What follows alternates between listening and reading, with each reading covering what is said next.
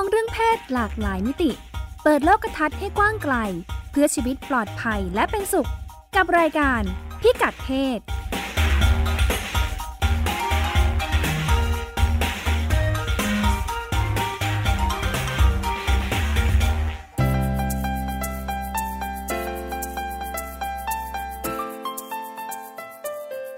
พิกัดเพศวันนี้ติดตามเรื่องเพศหลากหลายมิติกับเราได้ที่นี่ช่วงเช็คอินช่องทางสำหรับนักลงทุนใส่ใจสังคมกองทุนเพื่อความเป็นธรรมทางเพศช่วง Sex Record เรื่องหลักสูตรเพศวิถีศึกษาตามพรบท้องวัยรุ่น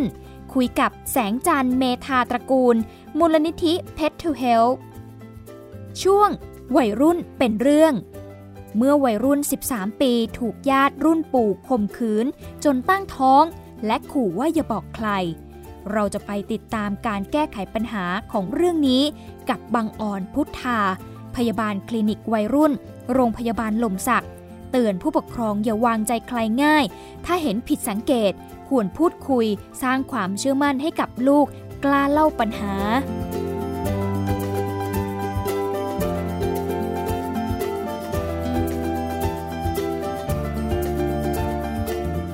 สวัสดีค่ะคุณกำลังฟังรายการพิกัดเพศทาง ดับเบิลยู ดับเบิลยู ดับเบิลยู ดอท ไทย พี บี เอส เรดิโอ ดอท คอม นะคะดิฉันรัชดาธราภาคมาพบกันเป็นประจำทุกสัปดาห์กับประเด็นน่าสนใจทั้งในและก็ต่างประเทศเรื่องที่จะนำมาพูดคุยกันก็มีหลากหลายเรื่องที่เกี่ยวข้องกับเรื่องเพศนะคะทั้งเรื่องสุขภาพสังคมวัฒนธรรม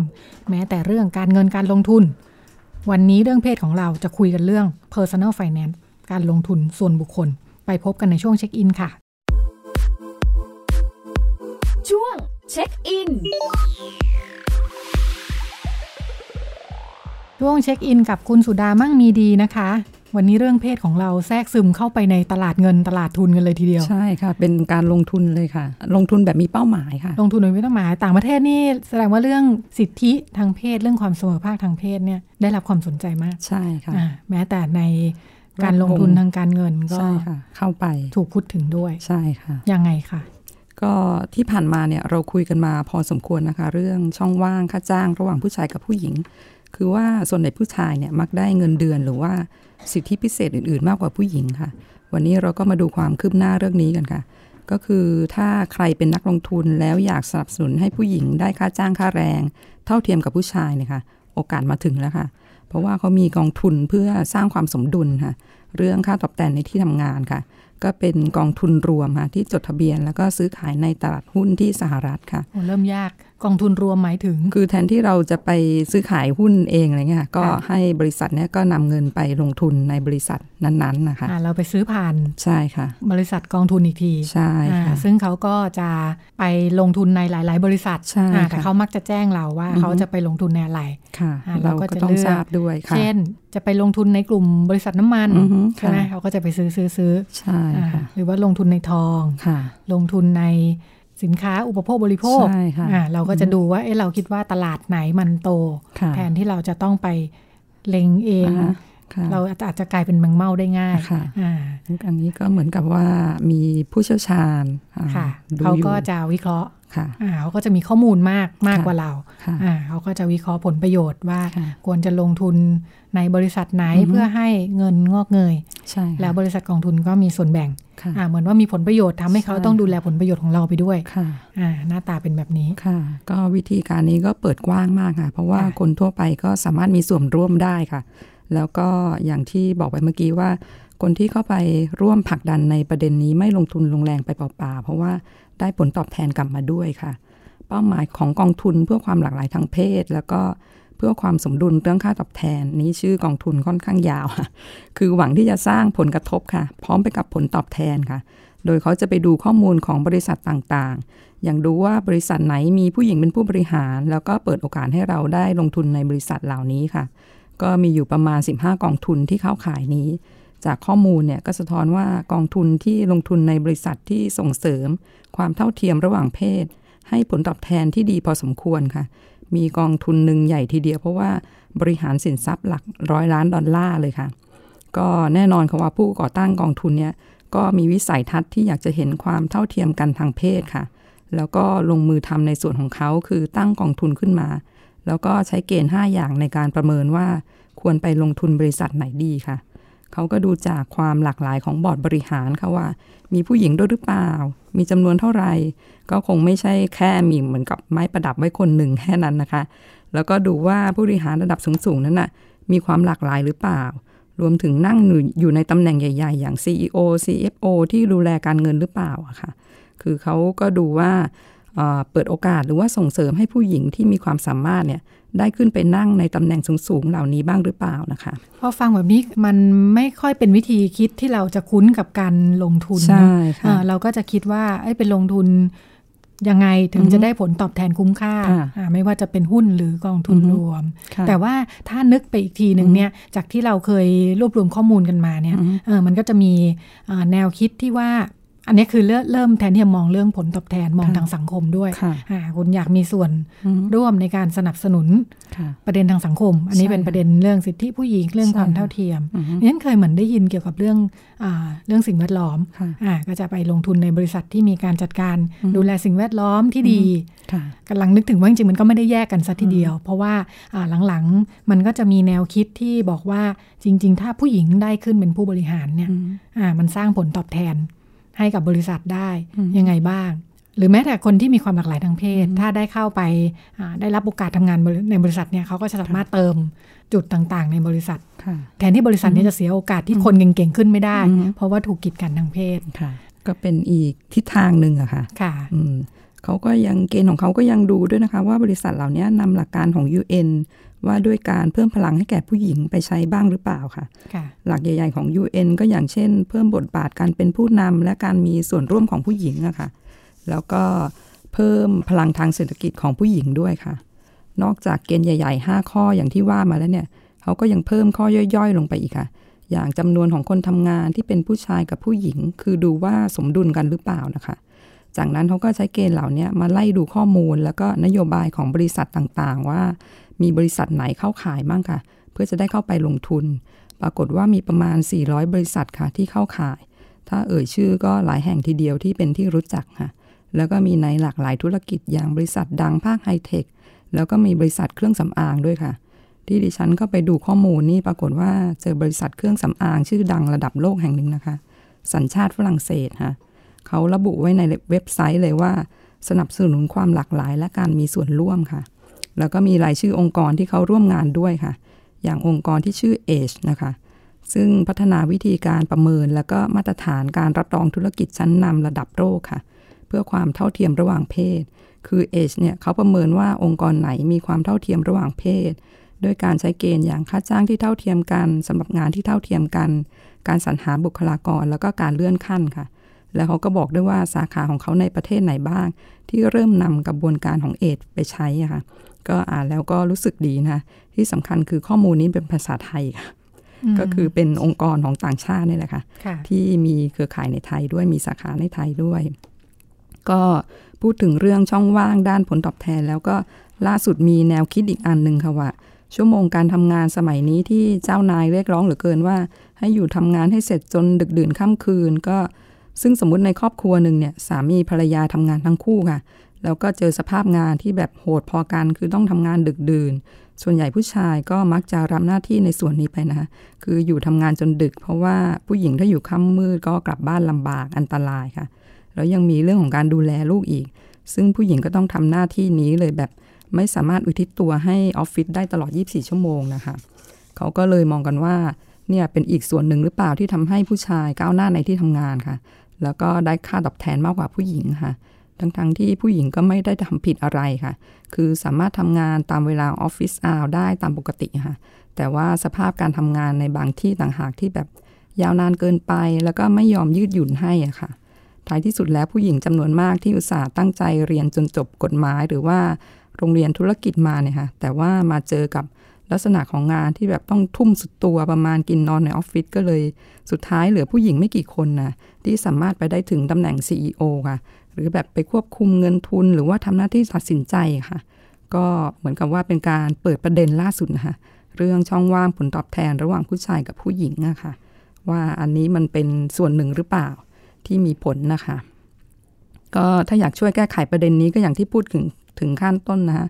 ว่าสามารถมีส่วนร่วมได้ในรูปแบบของการลงทุนนะคะในกองทุนที่ลงทุนในบริษัทส่งเสริมความสมดุลเรื่องค่าตอบแทนนะแต่รู้สึกว่าต้องอยู่ในสหรัฐนะคะเพราะว่าเขาลงทุนกันในสหรัฐค่ะก็การเคลื่อนไหวของเขาได้ผลพอสมควรค่ะเพราะมีอยู่ปีหนึ่งที่กองทุนแห่งหนึ่งค่ะเขาเสนอให้บริษัทชื่อดังแก้ปัญหาช่องว่างผลตอบแทนระหว่างชายหญิงค่ะปรากฏว่าปีนั้นเนี่ยผู้ถือหุ้นแค่ แปดเปอร์เซ็นต์ ค่ะสนับสนุนข้อเสนอนี้แต่ว่าเขาต่อสู้ต่อค่ะปีต่อมาก็เสนอเข้าไปอีก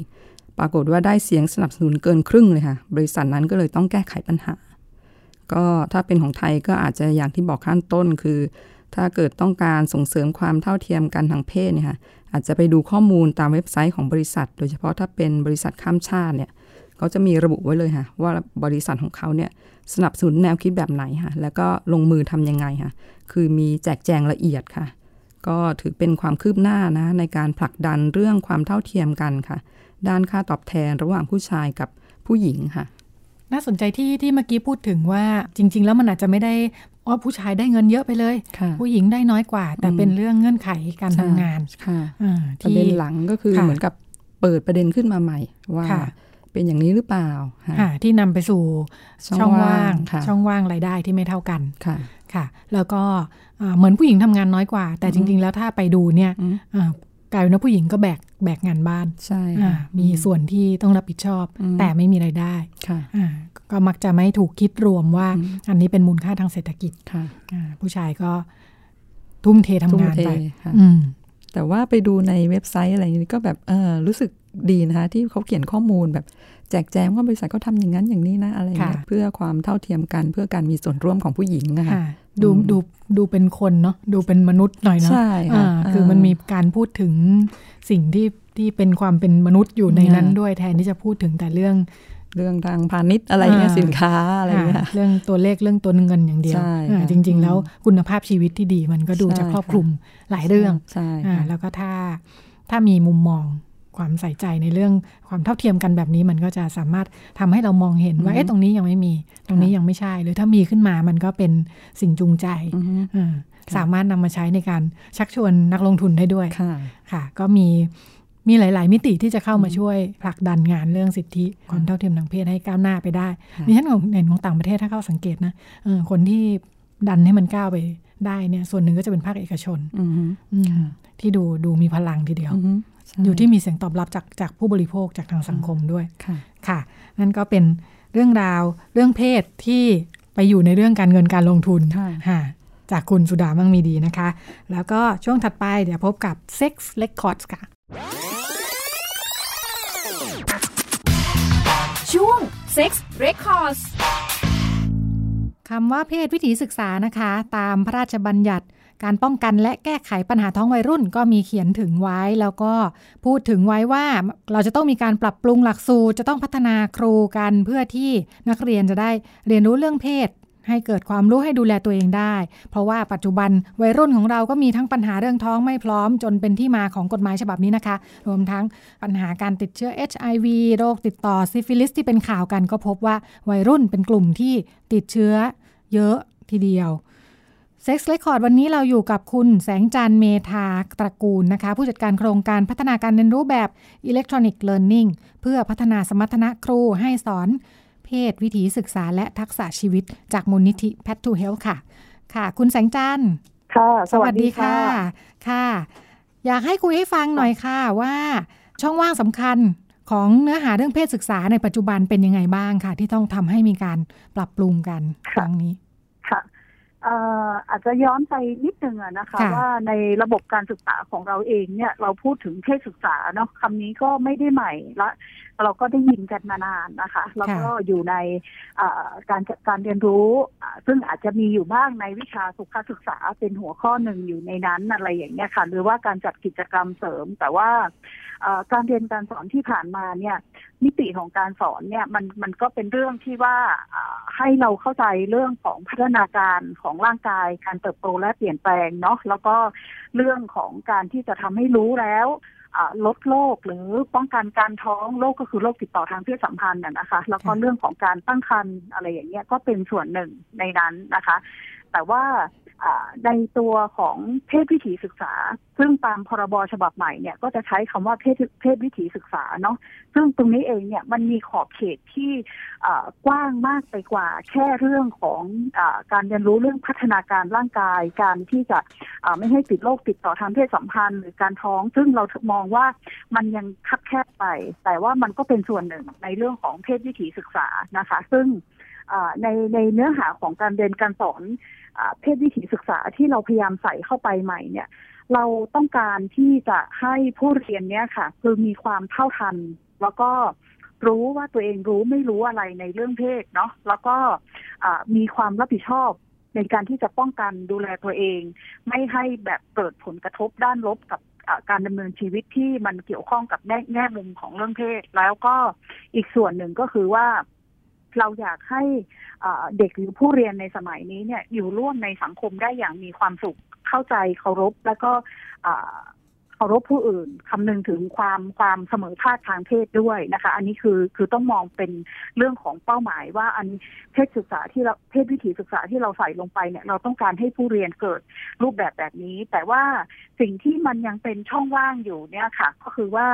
ในเนื้อหาการเรียนการสอนในโรงเรียนเนี่ยในเรื่องของเอาแค่เรื่องของการเจริญเติบโตเนี่ยเรายังไปไม่ถึงลึกไปถึงเรื่องของการทำให้เรารู้แล้วว่าเมื่อเราเข้าสู่วัยรุ่นแล้วเราเจริญเติบโตขึ้นมาแล้วเนี่ย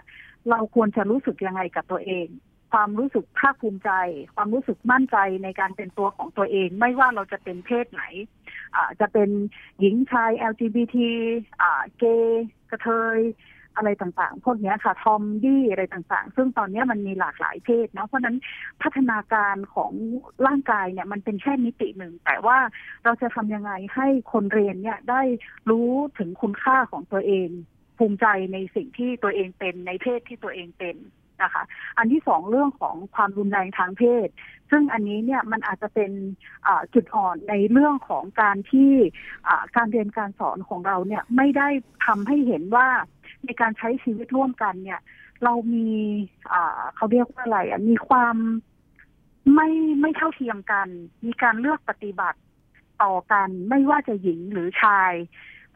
เพศต่างๆที่มีอยู่ในสังคมเนี่ยบางทีเนี่ยด้วยความที่เราเราอาจจะถูกบอกสอนมาหรือเรียนรู้มาสังคมไม่หรือสังคมไม่ให้การเรียนรู้ที่ถูกต้องกับเราเนี่ยมันทำให้เราใช้ความรุนแรงทางเพศต่อกันเอาตัวอย่างง่ายๆอย่างเช่นที่เราเห็นทุกวันเนี่ยเวลาผู้หญิงคนนึงท้องขึ้นมาโดยที่ไม่ได้แต่งงานหรือเกิดมีลูกขึ้นมาเนี่ยผู้หญิงก็จะเป็นฝ่ายที่ถูกทับถมถูกติฉินนินทาถูกไม่ยอมรับถูกสังคมต่อว่าหรือให้คุณค่าลดคุณค่าของผู้หญิงคนนั้นลงซึ่งมันเป็นความรุนแรงแบบหนึ่งในสังคมแล้วเรามองว่าเรื่องแบบเนี้ยก็เป็นปกติเพราะว่าผู้หญิงจะต้องรับผิดชอบต่อวิถีเพศของตัวเองอันนี้คือเป็นเรื่องของความรุนแรงซึ่งทั้งในระดับบุคคลก็คือว่าคู่ไม่ไม่ไม่มีส่วนรับผิดชอบในการที่จะดูแลผู้หญิงที่ตั้งครรภ์ว่าไม่พร้อมหรือบังเอิญตั้งครรภ์ขึ้นมาสังคมก็มองว่าเรื่องเนี่ยผู้หญิงเสียหายอันนี้คือความรุนแรงที่มันซับซ้อนและมันมีอยู่ในสังคมยิ่งเพศอื่นๆเพศที่เป็นเพศหลากหลายกระเทยทอมบี้เราก็จะถูกความรุนแรงถูกนินทาถูกหลายๆรูปแบบอะค่ะอันอันนี้ก็จะเป็นประเด็นหนึ่งว่าเพศวิถีแบบใหม่เนี่ยเราจะต้องพูดถึงเรื่องของความรุนแรงทางเพศให้เข้าใจกันมากขึ้นแล้วก็จะต้องยอมรับกันแล้วก็คำนึงถึงความได้เปรียบเสียเปรียบที่มันทำให้เกิดผลกระทบต่อคนมากยิ่งขึ้นนะคะอันนี้ก็เป็นประเด็นหนึ่งอีกประเด็นหนึ่งที่ไม่ค่อยพูดถึงในเพศศึกษาแบบเก่าก็คือเรื่องของสัมพันธภาพอย่างที่บอกว่าในการที่มนุษย์เติบโตขึ้นมาเนี่ยมิติเรื่องของความรักการของคู่การมีคู่มีแฟนมีอะไรต่างๆหรือเราจะใช้ชีวิตยังไงเนี่ยมันมีความสัมพันธ์กับคนอื่นเรื่องเพศมันมีแง่มุมในเรื่องของสัมพันธภาพอยู่ด้วยเพราะนั้นเรื่องของสัมพันธภาพมันอยู่บนฐานคิดที่ว่าทำอย่างไรให้คนที่มีปฏิสัมพันธ์กันเนี่ยยอมรับซึ่งกันและกันแล้วไม่ว่าเราจะดำเนินความสัมพันธ์ไปในรูปแบบไหนอย่างไรเนี่ยมันเป็นเรื่องของความยินยอมพร้อมใจนั่นก็คือมันมาจากฐานของการเคารพซึ่งกันและกันทุกวันนี้เราจะเห็นข่าว เลิกกันแล้วยอมรับไม่ได้ยิงกันฆ่ากันหรืออะไรต่างๆซึ่งสิ่งเหล่านี้เนี่ยมันมันสะท้อนให้เห็นว่าเวลาเราเรียนรู้เรื่องเพศเนี่ยเราไม่ได้มองแบบเท่ากันน่ะคนรักกันเราจะต้องทำให้ให้เห็นว่าการรักกันเนี่ยมันเป็นเรื่องความยินยอมพร้อมใจจะรักจะเลิกจะไปต่อจะหยุดหรือจะทำอะไรเนี่ยมันเป็นเรื่องที่แต่ละฝ่ายควรมีสิทธิ์ที่จะตัดสินใจในเนื้อตัวร่างกายอารมณ์ความคิดของตัวเองถ้าไม่อยากจะดำเนินต่อความสัมพันธ์ในรูปแบบนั้นเนี่ยก็สามารถที่จะยุติเลิกได้และอีกฝ่ายก็ต้องเคารพไม่ใช้ความรุนแรงเพราะนั้นในการดำเนินความสัมพันธ์เนี่ยมันมีหลายทักษะที่จะต้องฝึกการรู้ความต้องการของตัวเองการสื่อสารการบอกสิ่งที่ตัวเองรู้สึกนึกคิดอย่างไรการยอมรับฟังความคิดเห็นของคนอื่นหรือเสียงสะท้อนกับเสียงฟีดแบ็กว่าเออแบบนั้นโอเคแบบนี้ไม่โอเคอย่างนั้นได้อย่างนี้ไม่ได้อะไรพวกนี้ค่ะมันเป็นทักษะส่วนหนึ่งในการที่จะทำให้เราใช้ชีวิตอยู่กับคนต่างๆที่อยู่รอบตัวเราได้เพศศึกษาที่ผ่านมาไม่ได้พูดถึงเรื่องของคอนเซนต์หรือความยินยอมพร้อมใจการเคารพการให้เกียรติในแง่มุมเหล่านี้ในในทุกๆเพศที่ควรจะมีอยู่เนาะอันนี้ก็เป็นปัญหาอันหนึ่งที่มันมันไม่มีอยู่ในวิชาเพศศึกษาแบบเดิมแล้วก็อันสุดท้ายเป็นเรื่องของการเข้าใจว่าเราใช้ชีวิตอยู่ในสังคมเนี่ยเรื่องเพศมันมีอยู่ในมุมต่างๆอย่างเช่นสื่อละครนิยายหนังเพลงอะไรต่างๆเนี่ยมันจะถ่ายทอดแง่มุมในเรื่องเพศที่มันสะท้อนการให้คุณค่าหรือค่านิยมสังคมหลายๆเรื่องที่เราพูดถึงแล้วเราก็รู้อยู่ว่าเอ้ยมันมันยังมีอยู่หรออย่างเช่นตบจูบทั้งหลายแหละรักแล้วใช้ความรุนแรงหรือการลงโทษผู้หญิงที่เห็นอยู่ในในตัวละครหนึ่งๆเนี่ยโดยใช้วิธีการข่มขืนอะไรอย่างเงี้ยเป็นต้นถ้าผู้หญิงคนนั้นมีการแสดงออกที่แตกต่างจากค่านิยมของผู้หญิงที่ดีก็จะถูกลงโทษโดยใช้เรื่องเพศเช่นการถูกข่มขืนบ้างถูกอะไรบ้างสิ่งเหล่านี้มันมันมันมันเป็นการถ่ายทอดมุมมองหรือเรื่องเพศในสังคมหรือโฆษณาเพลงหรืออะไรก็แล้วแต่อย่างเงี้ยค่ะศาสนากฎหมายนิติเราต่างๆเหล่านี้มันมีเรื่องเพศอยู่ในนั้นทำยังไงให้คนเรียนเนี่ยเข้าทันแล้วก็รู้ว่ามันมีเรื่องเพศสอดแทรกอยู่ในนั้นนะแล้วมันมีอิทธิพลกับผู้รับสารมันมีอิทธิพลกับความคิดในสังคมด้วยส่วนหนึ่งมันเหมือนกับเป็น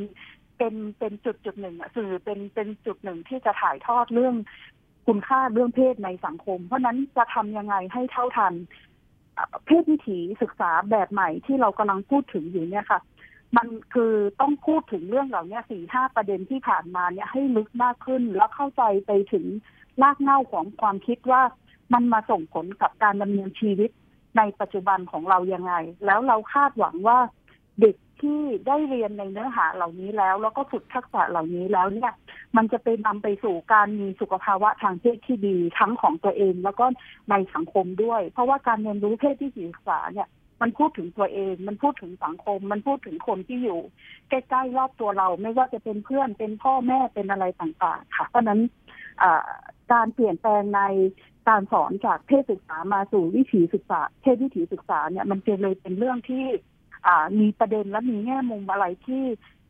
ลึกมากขึ้นนะคะแล้วก็มองไปถึงเรื่องของการทำให้ผู้เรียนเนี่ยมีทักษะที่จะดูแลตัวเองมีทักษะชีวิตทักษะสุขภาพที่ดีในการที่จะทำให้ตัวเองเนี่ยอยู่ได้อย่างมีความสุขเนาะแล้วก็ขณะเดียวกันเนี่ยมีความรับผิดชอบต่อตัวเองคือถ้าตัดสินใจจะมีเพศสัมพันธ์หรือดำเนินสัมพันธภาพกับใครแล้วเนี่ยจะต้องอยู่บนฐานของการเคารพแล้วก็ไม่ให้เกิดผลกระทบเกิดขึ้นไม่ว่าจะเป็นเรื่องของการตั้งครรภ์การติดโรคติดต่อทางเพศสัมพันธ์หรือทำให้สูญเสียสัมพันธภาพที่มันไม่ดีต่อคนรอบข้างเพราะนั้นเขาต้องฝึกคิดฝึกตัดสินใจแล้วก็รับผิดชอบตัวเองค่ะอันนี้ก็เป็นแง่มุมของเรื่องเพศวิถีที่เราพยายามที่จะให้เกิดการเรียนการสอนอยู่ค่ะค่ะฟังดูเป็นเนื้อหาเพศศึกษาที่จะแก้ปัญหาที่เกี่ยวข้องกับเรื่องเพศได้รอบด้านครบถ้วนมากๆเลยนะคะต้องมีการดำเนินงานยังไงคะที่ผ่านมาเพื่อจะให้แนวคิดเหล่านี้มันถูกนำไปใช้ได้จริงก็จริงๆแล้วมูลนิธิ Path to Health เนี่ยทำเรื่องนี้มาเกือบสองทศวรรษนะคะพูดถึงเรื่องของการสอนเพศวิถีศึกษาเนี่ยค่ะว่า ทำยังไงให้ให้ผู้เรียนในปัจจุบันเนี่ยสามารถที่จะเลือกตัดสินใจแล้วก็ดูแลตัวเองได้อย่างรอบด้านเหมือนที่เราพูดพูดไปนะคะลดปัญหาเรื่องโรคเรื่องอะไรต่างๆเพราะนั้นเรามองว่าเด็กและเยาวชนส่วนใหญ่เนี่ยอันอันดับหนึ่งเขาอยู่ในโรงเรียนเพราะว่าแต่ละวันแต่ละวันเนี่ยเขาต้องไปเรียนหนังสือเนาะก็ก็มีชีวิตครอบครัวอยู่ที่บ้านอยู่บ้างแต่ว่าส่วนใหญ่แล้วก็คือว่าชีวิตเขาอยู่ในโรงเรียนเพราะนั้นโครงการที่เราทำอยู่เนี่ยก็เลยมุ่งไปที่จะทำยังไงให้ผู้จัดการศึกษาหมายถึงว่าครูหรือระบบโรงเรียนเนี่ยค่ะสามารถที่จะเปลี่ยนแปลงวิธีการสอนอ่าแล้วก็เปลี่ยนมุมมองที่มีต่อเรื่องเพศเปลี่ยนมุมมองที่มีต่อเด็กเยาวชนอ่าให้เขาสามารถลุกขึ้นมาฝึกแล้วก็ทำอะไรที่อ่ามีการกระบวนการคิดวิเคราะห์ขัดตัดสินใจด้วยตัวเองได้เพราะนั้นโครงการในในจุดเริ่มต้นของเราเนี่ยเราก็พยายามที่จะออกแบบหลักสูตรขึ้นมาว่าสอนเพศวิถีศึกษาอย่างที่เราพูดถึงไปเมื่อกี้เนี่ยค่ะว่าจะต้องสอนอย่างไรเพราะนั้นเราก็เลยออกแบบหลักสูตรเขียนออกมาเป็นแผนกิจกรรมการเรียนรู้เลยแล้วก็เอาลงสู่โรงเรียนชวนคุณครูส่งคุณครูมาอบรมสื่อสารกับตัวผู้บริหารโรงเรียนว่าเพศวิถีศึกษาแบบที่เราพูดพูดใหม่พูดแบบใหม่เนี่ยคือเนื้อหาเกี่ยวกับอะไรบ้างแล้วจะต้องสอนยังไงสอนเท่าไหร่ถึงจะเพียงพอซึ่งเราก็จะอิงจากฐานของงานวิจัยนะคะซึ่งต้องบอกว่าในบ้านเราเนี่ยงานวิจัยที่เป็นเชิงลึกเกี่ยวกับเรื่องการจัดกระบวนการเรียนรู้เรื่องเพศวิถีเนี่ยค่อนข้างมีน้อยเพราะนั้นในต่างประเทศเนี่ยก็จะเป็นแหล่งที่ให้เราไปศึกษาค้นคว้าแล้วก็เอามาปรับประยุกต์ใช้ซึ่งการจัดการเรียนรู้เรื่องนี้เนี่ยหมายถึงว่าจัดสอนเพศวิถีศึกษาทำอย่างไรให้เกิดผลกับเยาวชนเนี่ยเขาบอกว่าจะต้องใช้เวลาคือสิบหกคาบต่อปีอย่างน้อยนะคะอย่างอย่างน้อยสิบหกคาบต่อปีในขณะที่ ดับเบิลยู เอช โอ เองกำหนดว่าเยาวชนควรจะได้เรียนรู้เพศวิถีวิถีศึกษาเท่าไหร่เนี่ยเขากำหนดไว้ที่สามสิบชั่วโมงต่อปีค่ะแต่ว่าบ้านเราเนี่ยแค่สิบหกก็ยังเป็นไปได้ยากเราพยายามทำเครื่องมือให้กับคุณครูให้กับระบบโรงเรียนเพื่อที่จะนำไปใช้แล้วก็สนับสนุนโดยการที่ติดตามไปดูว่าคุณครูสอนยังไงสอนได้ไหมติดอะไรไหมต้องการอะไรเพิ่มเติมหรือจะเสริมกระบวนการยังไงบ้างอันนี้ก็เป็นความพยายามของทางมูลนิธิที่จะเปลี่ยนแปลงการเรียนการสอนจากเรื่องเพศศึกษาในวิชาสุขศึกษาขยับให้มาเป็นเรื่องของการสร้างทักษะชีวิตให้กับเด็กหรือพูดถึงเรื่องของเพศวิถีศึกษาที่มันมีความรอบด้านมากขึ้นค่ะอันนี้ก็เป็นความพยายามที่เราได้ทำมาค่ะค่ะพอจะมีการปรับหลักสูตรเพื่อให้สอดคล้องกับตัวพรบท้องวัยรุ่นเราต้องมีการทำงานร่วมกับกระทรวงศึกษาธิการยังไงบ้างคะอ่าค่ะพอมาถึงจุดนี้ต้องบอกว่าด้วยอะไรหลายๆอย่างมันมีปัจจัยที่ที่ทำให้อ่าเรื่องนี้ได้รับการการนำเข้าสู่ระบบการจัดการศึกษาจากส่วนกลางมากขึ้นหมายถึงตัวกระทรวงศึกษาธิการเองเนี่ยคือแพทย์ทำมานานก็เหมือนกับเป็นองค์กรนอกที่ลงไปทำเพราะนั้นมันก็จะไม่ยั่งยืนทำแล้วก็หายไปพอคุณครูย้ายก็ไม่อยู่แต่ว่าพอมาช่วงหลังเนี่ยด้วยด้วยหลายๆอย่างเนาะปัจจัยหลายอย่างที่ว่าปัญหาของเยาวชนเนี่ยมันมันมันหนักมากขึ้นอย่างที่เราได้เกริ่นไว้เมื่อกี้ค่ะว่าแม่แม่เวแม่วัยรุ่นที่ตั้งครรภ์ไม่พร้อมเนี่ยก็เยอะแล้วอย่างตอนเนี้ยเมื่อเดือนเมษาที่กรมควบคุมโรคก็ออกมาพูดว่าการระบาดของกามโรคซิฟิลิสอะไรต่างๆเนี่ยมันกลับมาระบาดอีกเพราะคุณไม่ใช้ถุงยางอนามัยโดยเฉพาะในกลุ่มเด็กวัยเรียนก็จะมีเยอะขึ้นทำนองเนี้ยค่ะก็หลายอย่างทำให้กระทรวงศึกษาธิการเองเนี่ยเขาก็มองว่ามันต้องปรับตัวเนื้อหาที่มันล้าหลังหรือกรอบแคบๆของเรื่องเพศศึกษาที่พูดถึงแต่ว่าโอเคเมื่อเข้าสู่วัยรุ่นนะนมจะโตขึ้นจู๋จิ๋มจะเปลี่ยนไปมีประจำเดือนฝันเปียกแล้วก็วิธีการป้องกันโรคเท่านั้นเท่านี้เนี่ยมันจะต้องเปลี่ยนละเพราะนั้นมันก็ขยับเข้ามาหาในเรื่องของเพศวิถีมากขึ้นนะคะเพราะนั้นกระทรวงศึกษาธิการเองเนี่ยก็ได้ตั้งคณะกรรมการขึ้นมาชุดหนึ่งโดยที่แพทย์เองเนี่ยคือตัวดิฉันเองก็จะเป็นคณะกรรมการคนหนึ่งที่เข้าร่วมเพื่อที่จะวิเคราะห์แล้วก็กลั่นกรองแบบเรียนสุขศึกษาที่เป็นของสำนักพิมพ์เอกชนแปดแห่งด้วยกันแล้วก็ขายแล้วก็ลงสู่โรงเรียนเนี่ยค่ะว่าการพูดถึงเรื่องเพศเนี่ยมันควรจะเปลี่ยนไปได้ละการไปสอนสอนย้ำในเรื่องการให้คุณค่าที่มองว่ามีแค่เพศหญิงเพศชายเนี่ยมันไม่พอละเพราะกลุ่มคนหลากหลายทางเพศเนี่ยเขาก็จะมีประเด็นของเขามีเรื่องที่เขาจะ มีเรื่องที่จะต้องพูดถึงเยอะอย่างไม่ว่าจะเป็นมิติเรื่องของโรคติดต่อเรื่องความภาคภูมิใจในตัวเองความเป็นเพศที่มันหลากหลายอะไรพวกเนี้ยเพราะนั้นตรงนี้เองทำให้กระทรวงศึกษาธิการเนี่ยเปลี่ยนตัวหนังสือแบบเรียนอันนั้นก็เป็นอันหนึ่งที่ถือว่าเป็นความก้าวหน้าแล้วอันที่สองที่แพทย์ได้เข้าไปทำคือว่าการสร้างหลักสูตรอบรมครูแบบออนไลน์ซึ่งตรงนี้เองเนี่ยเราได้ออกแบบตัวโปรแกรมการเรียนรู้ให้คุณครูทั่วประเทศเนี่ยสามารถที่จะมาลงทะเบียนเรียนว่าการสอนเพศวิถีศึกษาแบบใหม่เนี่ยสอนอย่างไรโดยที่กระทรวงศึกษาธิการเองเนี่ยเขาก็รับเอาตรงนี้ไปไว้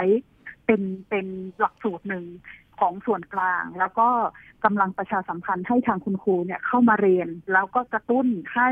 เขตพื้นที่การศึกษาเนี่ยค่ะซึ่งอยู่ในพื้นที่เนี่ยติดตามแล้วก็หนุนเสริมครูให้สอนเรื่องเพศวิถีศึกษาได้หมายความว่าพอเขาลงทะเบียนมาเรียนจบหลักสูตรออนไลน์แล้วถ้าจะต้องไปสอนจริงเนี่ยศึกษานิเทศนักวิชาการที่อยู่ที่เขตพื้นที่เนี่ยจะลงไปช่วยคุณครูด้วยเพราะนั้นปีนี้เนี่ยกระทรวงศึกษาเนี่ยให้ความสำคัญกับเรื่องของการพัฒนาครูให้สอนเพศวิถีศึกษาได้โดยเฉพาะ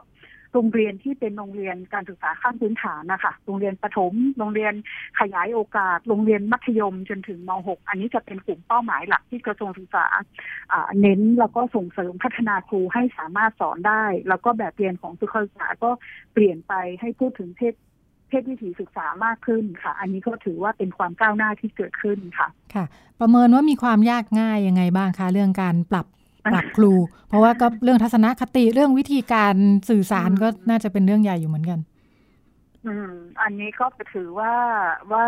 เป็นเป็นเรื่องที่หนักใจพอสมควรต้องต้องพูดอย่างนั้นเลยเพราะว่าเวลาเรามองเข้าไปในระบบใหญ่เนี่ยค่ะมันมันไม่เหมือนกับการทำในจุดเล็กๆในโรงเรียนเดียวหรืออะไรอย่างเงี้ยค่ะอย่างที่ประสบการณ์ที่ผ่านมาเนี่ยแพทย์ทำกับโรงเรียนเนี่ยหลายโรงก็มีความยั่งยืนนะคะแต่พอมันกว้างขึ้นมันใหญ่ขึ้นเนี่ยแน่นอนว่าทัศนคติของเรื่องเพศเนาะมันมันมันฝังมานานมันอยู่มานานด้วยแนวคิดแบบว่าเรามองแค่ว่า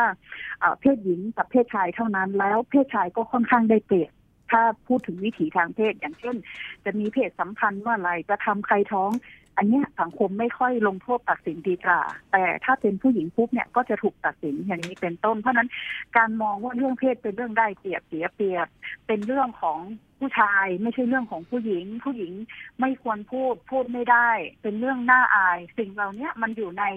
อยู่ในความคิดอยู่ในวิธีการดำเนินชีวิตของเราอยู่อะค่ะเพราะนั้นครูก็เช่นกันเมื่อครูต้องมาสอนเด็กเนี่ยมันมีหลายชั้นมากเลยนอกจากครูจะมีค่านิยมมีการให้คุณค่าของตัวเองแล้วการมองเด็กอีกเด็กจริงๆแล้วเขาโตแล้วนะคะไม่ได้ถือว่าเด็กมากคือก็คือพอเป็นวัยรุ่นเนี่ยครูยิ่งจะมองว่าไม่ควรไม่ควรที่จะมาเกี่ยวข้องกับเรื่องเพศอันนี้ก็เป็นปัญหาใหญ่ทั้งทั้งที่เรื่องเพศเนี่ยมันติดตัวเรามาตั้งแต่เกิดละเกิดมาปุ๊บเราก็เจอละโอเคเพศชายเพศหญิงจะต้องเป็นยังไงแล้วมองแค่จูกับจิ๋นอย่างเดียวไม่ได้มองว่าเขามีจูเขาอาจจะรู้สึกเป็นผู้หญิงก็ได้เพราะนั้นเครื่องแต่งกายการพูดการอะไรเราก็พยายามบังคับให้เขา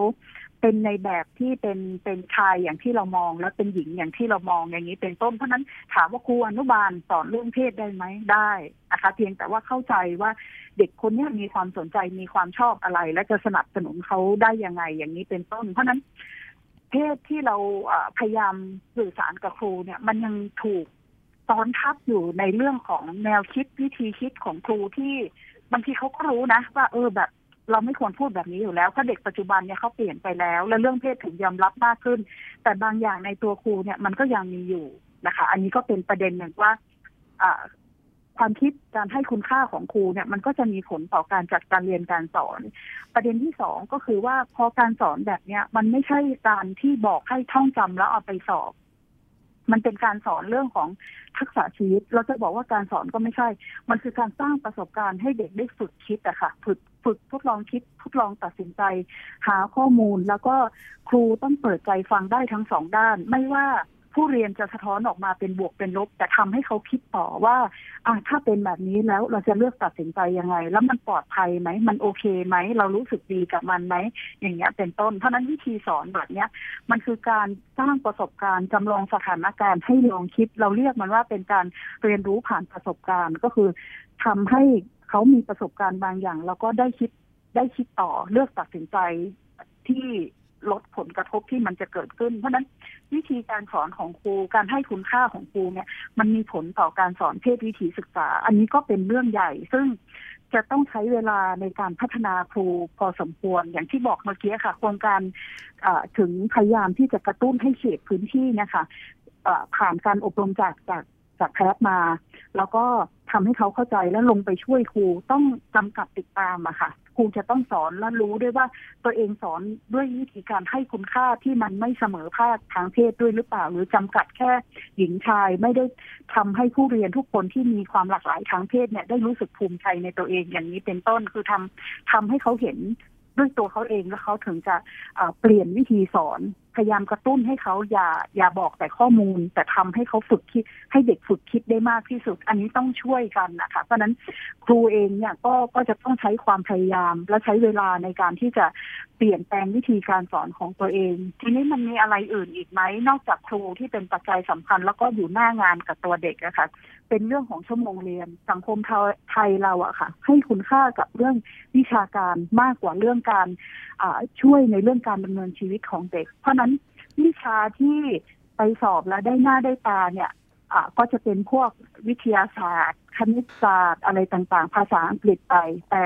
การให้ความสำคัญกับวิชาที่มันเป็นทักษะชีวิตเนี่ยมีน้อยเพราะนั้นชั่วโมงเรียนอยู่ตรงไหนทุกวันนี้โรงเรียนก็ต้องแบบสอนเนี่ยพันสองร้อยชั่วโมงต่อปีเนี่ยก็แบบแน่นและแทบจะเกินด้วยซ้ำไปบางที่เนี่ยพาเด็กมาเรียนไปจนถึงทุ่มสองทุ่มสอนในชั่วโมงแล้วก็ยังมาติวกันอีกอย่างเงี้ยค่ะเพราะนั้นชั่วโมงสอนก็หายากอีกเพราะฉะนั้นทำยังไงให้เด็กได้ฝึกอย่างต่อเนื่องอันนี้เป็นเป็นเรื่องโครงสร้างการจัดการเวลาเรียนของสถานศึกษาก็เป็นปัจจัยที่เกี่ยวข้องค่ะอันนี้ก็คิดว่าอ่าก็ประมาณเนี้ยถ้ามองในโรงเรียนแล้วความยากอยู่ตรงไหนนะคะว่าจะเรียนยังไงแล้วมีเวลาที่จะเรียนไหมอะไรอย่างเงี้ยค่ะค่ะนอกจากเด็กๆจะใช้ชีวิตในโรงเรียนแล้วเด็กๆก็อยู่นอกโรงเรียนด้วยเนอะมองว่าการปรับปรุงหลักสูตรลักษณะนี้เนี่ยมันจะทำให้เด็กมีความเข้าใจที่เพียงพอได้สักมากน้อยแค่ไหนคะอันอันนี้สำคัญเลยอย่างที่บอกว่าพอโรงเรียนทำเต็มที่มันก็เคยมีนอกจากจากที่เราเคยทำมากับโรงเรียนเนี่ยครูทำเต็มที่สอนเต็มที่ครูเข้าใจเด็กเป็นมิตรกับเด็กพร้อมที่จะให้คำแนะนำดูแลช่วยเหลือแต่ผู้ปกครองชุมชนค่ะอันนี้ก็สำคัญเพราะว่าถามว่าเด็กมีองค์ความรู้เด็กมีทักษะแต่เขาไปไม่ถึงจุดหมายที่เขาอยากจะเป็นที่เขาเลือกตัดสินใจแล้วเขาจะรับผิดชอบตัวตัวเองเนี่ยมันมันยังไปไม่ไปไม่ถึงตรงนั้นเพราะครอบครัวก็เป็นส่วนหนึ่งถ้าโรงเรียนพูดอย่างหนึ่งแต่ครอบครัวพูดอย่างหนึ่งอย่างเช่นกรณีเด็กคนหนึ่งตั้งครรภ์ขึ้นมาเนี่ยตัวเด็กเองรู้สึกว่าชีวิตเขาอีกยาวไกลอะค่ะอยากยุติการตั้งครรภ์แต่ถามว่าพ่อแม่รับได้ไหมหรือในโรงเรียนเองบางโรงเรียนอาจจะโอเคเพราะถือว่านี่คือการตัดสินใจอย่างรอบคอบของตัวเด็กละว่าโอ้คงไม่ไหวแน่เพราะแฟนก็อาจจะไม่อยู่ละเพราะนั้นเขาไม่สามารถรับผิดชอบได้เพราะนั้นเขาขอยุติเลือกทางเลือกยุติการตั้งครรภ์ซึ่งกฎหมายก็มีช่องให้ทำได้แต่ผู้ปกครองอาจจะไม่อย่างเงี้ยเป็นต้นค่ะเพราะนั้นการทำงานกับตัวผู้ปกครองเนาะก็มีส่วนสำคัญเรื่องแหล่งบริการในพื้นที่อย่างเช่นการเข้าถึงเครื่องมือการป้องกันไม่ให้ตั้งครรภ์หรือติดโรคติดต่อทางเพศสัมพันธ์คือถุงยางอนามัยฟรีสำหรับเยาวชนเขาสามารถเข้าถึงได้ไหมหรือจะต้องไปซื้อตลอดเวลาแล้วพอไปซื้อเขาก็จะต้องเผชิญกับสายตาหรือผู้ใหญ่ที่ไม่เห็นด้วยค่ะคือมันยังมีอยู่เพราะว่าสังคมเรามันไม่ได้เปิดก็เต็มที่เนาะมันมันอาจจะค่อยๆเปลี่ยนแปลงไปแต่ว่าถ้าเป็นเด็กเป็นวัยรุ่นอ่าเป็นวัยรุ่นไปซื้อถุงยางอ่ะก็อาจจะมีอะไร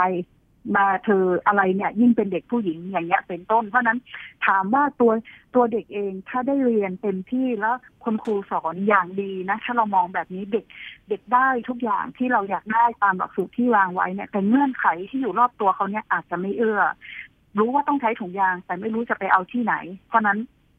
ก็อาจจะมีเพศสัมพันธ์โดยที่ไม่ได้ใช้ถุงยางก็อาจจะเกิดติดโรคอาจจะทำให้ตั้งครรภ์ขึ้นมาหรือพูดอีกอย่างหนึ่งยอมรับได้กับความหลากหลายทางเพศแต่ก็แม่ทำใจไม่ได้ที่ลูก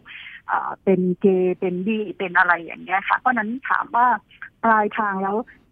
ทำให้เด็กมีต้นทุนเนี่ยมันมันมันใช่มันถูกแต่ว่ามันยังมีเงื่อนไขที่จะทำให้เขาเนี่ยไปถึงจุดหมายได้อยู่เหมือนกันนะคะด้วยด้วยสภาพแวดล้อมที่มันอยู่รอบตัวค่ะอันนี้ก็คิดว่าเป็นประมาณนี้ค่ะ สั้นๆคำถามสุดท้ายหนึ่งนาทีค่ะจริงๆแล้วเด็กๆแล้วก็วัยรุ่นก็อยู่รอบๆตัวเราทุกคนนะคะมีมุมมองอะไรที่สำคัญที่ถ้าเรามองได้อย่าง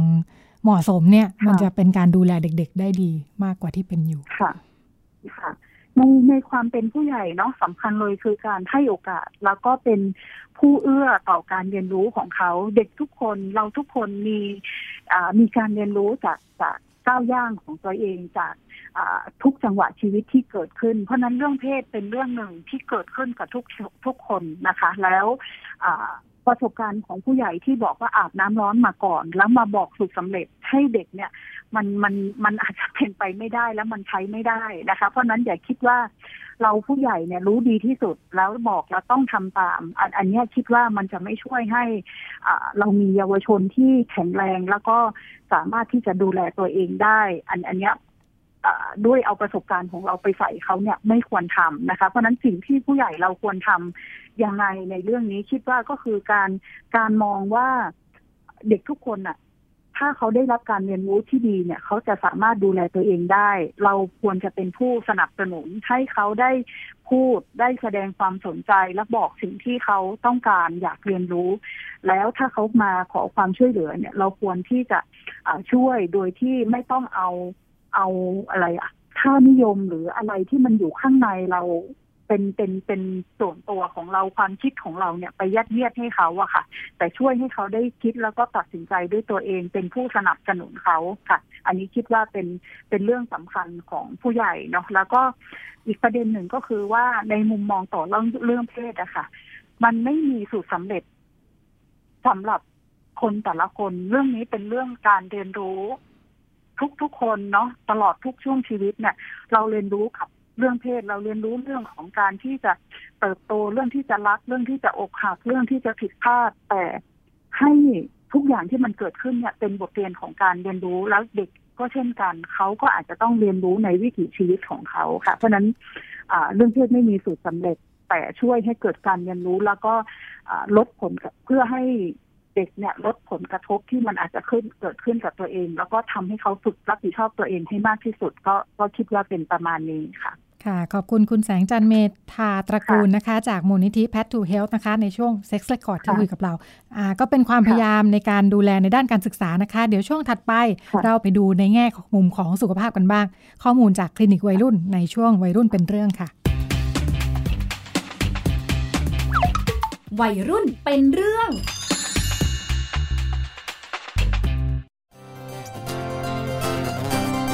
ฟู้ดเวิร์กวันนี้นะครับผมและน้องไข่ดาวจะพาไปเที่ยวกันจังหวัดอุดรธานีครับไปชิมอาหารสุดแปลกแต่เป็นที่นิยมกันนั่นก็คือโยยและจะไปบุกฟาร์มสัตว์เศรษฐกิจอีกชนิดหนึ่งยางหมูป่ามาดูกันว่าวันนี้จะเอาเนื้อหมูป่ามาปรุงในแบบฉบับของฟู้ดเวิร์กออกมารสชาติจะเป็นยังไงติดตามฟู้ดเวิร์กวันนี้ครับอ้าวอิ่มแล้วเหรอลูกทำไมกินน้อยจังอิ่มแล้วค่ะแม่ช่วงนี้เป็นอะไรเปล่าหนูไม่ค่อยกินอะไรเลยนะกินข้าวน้อยมากเลยไม่สบายหรือเปล่าลูกเปล่าค่ะหนูไม่ได้เป็นอะไรค่ะเอแต่ก็แปลกนะหนูไม่ค่อยกินข้าวเลยอ่ะแต่ทำไมหนูดูอ้วนขึ้นแบบนี้ล่ะลูกดูสิหน้าบวมมือก็บวมนะเนี่ยไม่ได้เป็นอะไรหรอกค่ะคุณแม่แต่แม่ว่ามันแปลกๆนะร่างกายหนูต้องผิดปกติแน่ๆเลยไปหาหมอไหมลูกเผื่อเป็นอะไรไม่เอาอ่ะแม่ไม่ไปค่ะพลอยอาการแบบนี้หนูปิดบังอะไรแม่หรือเปล่าท้องเหรอช่วงนี้ใส่เสื้อคลุมตลอดไหนแม่ขอดูหน่อยสิโอ๊ยแม่ไม่เอาค่ะไม่ให้ดูแม่พลอยท้องเหรอลูกเกิดอะไรขึ้นทำไมเป็นแบบนี้หนูท้องกับใครบอกแม่มาสิเบนเพื่อนข้างบ้านหรือเปล่าหนูไปเล่นกับเขาบ่อยๆใช่หรือเปล่าลูกถ้าหนูไม่ตอบแม่แบบนี้นะงั้นพรุ่งนี้ไปตรวจกับแม่เลยจะได้รู้ว่าเป็นอะไร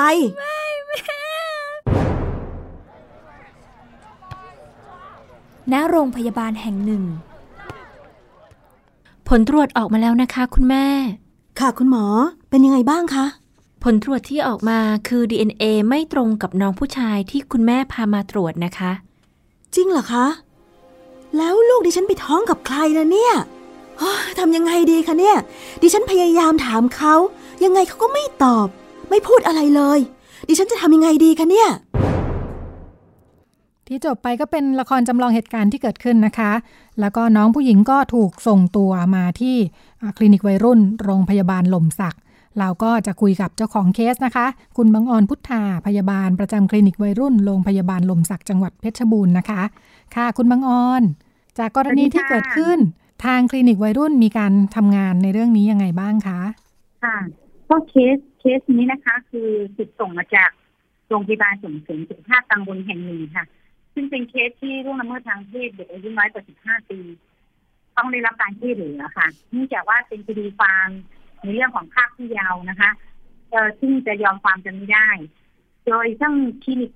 วัยรุ่นของเราก็จะประสานคลินิกใจสบายซึ่งเป็นคลินิกที่ดูแลด้านจิตใจและก็ด้านจิตสังคมนะคะเพื่อประเมินสภาพจิตใจของเด็กและครอบครัวค่ะโดยเราจะประสานกับแพทย์นะคะในการตรวจร่างกายแล้วก็ประเมินความพร้อมในการดูแลเด็กหลังคลอดด้วยอะค่ะแล้วก็ทั้งเราต้องประเมินฟ้าการช่วยเหลือเพื่อเชื่อมกับพัฒนาสังคมหรือว่าทางครอบครัวต้องให้เราช่วยเหลืออะไรบ้างเนี่ยค่ะแล้วก็ตอนนี้ก็ให้มีการฝากคันต่อนะคะแต่เราก็จะมาประเมินสภาพจิตใจในช่วงแรกก็ของเด็กเนี่ยจะมีความเครียดอยู่เนื่องจากว่าถูกข่มขู่ไม่ให้บอกเรื่องที่ถูกล่วงละเมิดทางเพศอะค่ะต่อมาแม่เขาเห็นสังเกตนะคะว่าลูกสาวเขาทำไมดูอ้วนขึ้น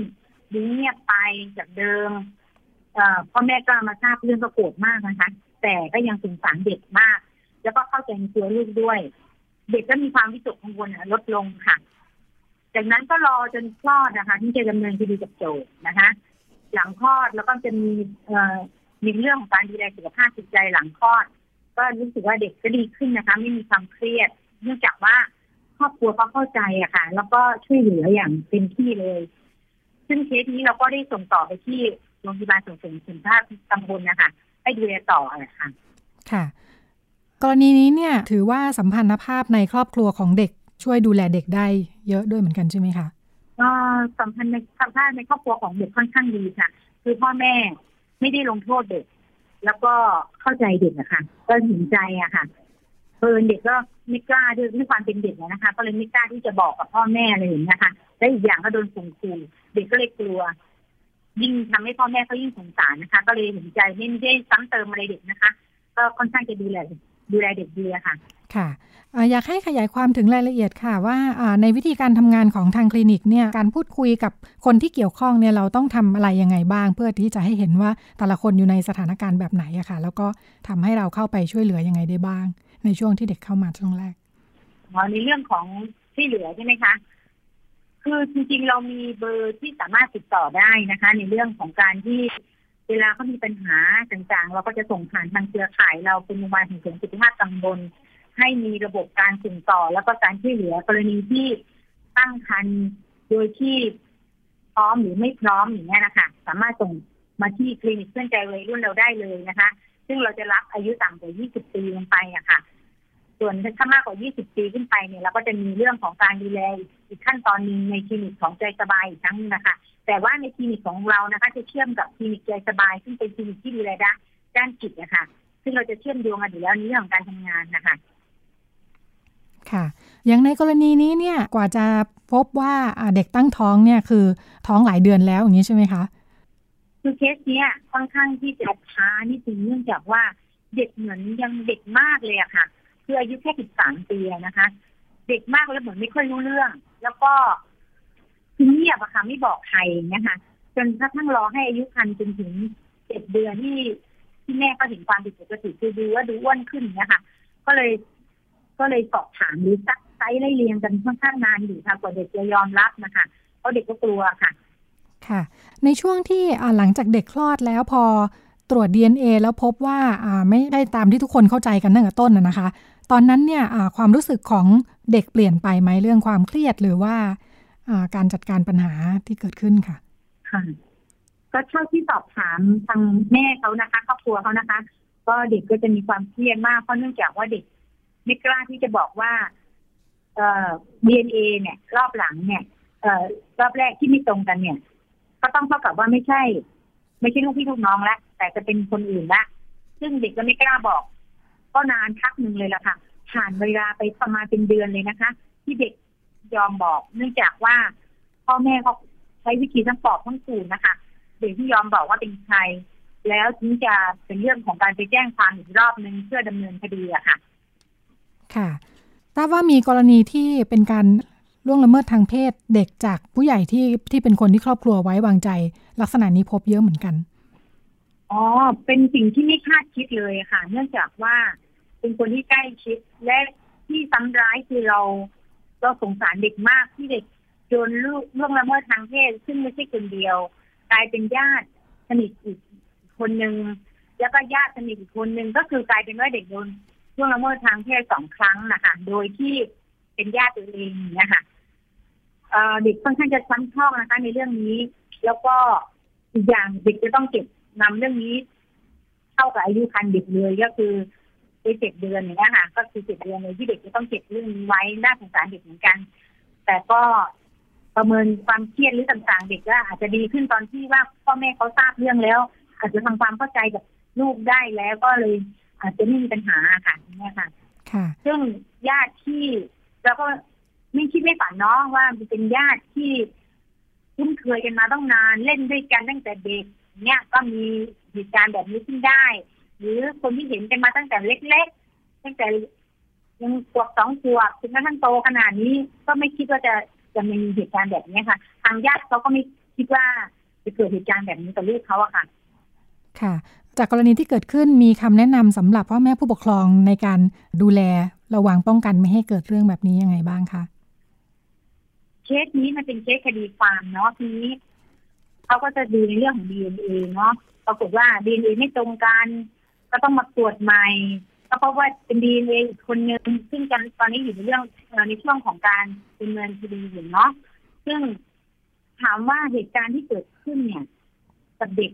วัยรุ่นในยุคสมัยนี้เยอะไหมคะเยอะมากนะคะเยอะมากจนบางครั้งครอบครัวเนี่ยต้องกลับไปดูแลกันที่ใกล้ชิดมากขึ้นนะคะครอบครัวเป็นหน่วยที่สำคัญที่สุดนะคะนี่จะใกล้ชิดที่สุดและจะเป็นหน่วยครอบครัวที่ต้องบ่มเพาะเด็กให้เจริญเติบโตทั้งร่างกายด้านจิตใจนะคะให้สามารถอยู่ในสังคมได้อย่างมีความสุขนะคะทั้งนี้ทั้งนั้นเราให้วัคซีนกับเด็กตั้งแต่แรกเกิดนั่นคือวัคซีนตายนะคะจนเด็กจบประถมต้องให้วัคซีนดื่มแต่เราอย่าลืมที่จะให้วัคซีนทางใจแก่เด็กนะคะวัคซีนวัคซีนทางใจก็หมายถึงว่าการให้ความรักเอาใจใส่ให้เด็กรู้สึกถึงความไว้วางใจหรือไม่ว่าจะเป็นการสื่อสารเชิงบวกกับลูกนะคะแล้วก็